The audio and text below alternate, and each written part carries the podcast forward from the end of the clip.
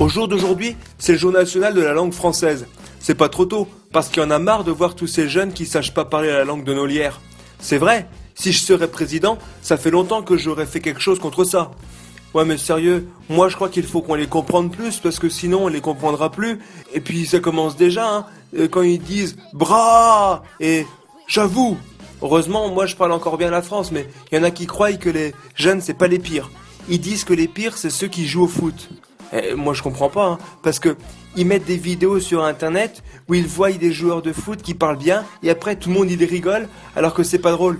Regardez quand, quand Ribéry il dit euh, j'ai couru jusqu'à ce que je pouvais et j'ai ça qu'à dire, ben il a raison, faut pas déconner. Mais bon, vu que c'est la journée mondiale de la langue française, j'espère que la retourne va tourner et qu'on va vraiment combattre ceux qui parlent mal la France.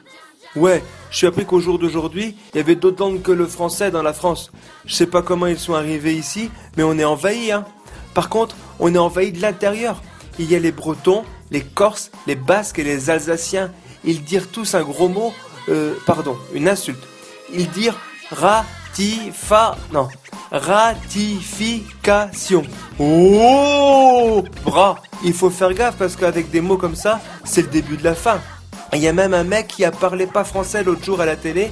Je suis pas bien comprendu où c'était, mais il y avait plein d'autres mecs qui gueulaient autour de lui, assis sur des sièges rouges. Bref, moi je dis mef, hein, parce qu'on va se faire avoir avec la ratification.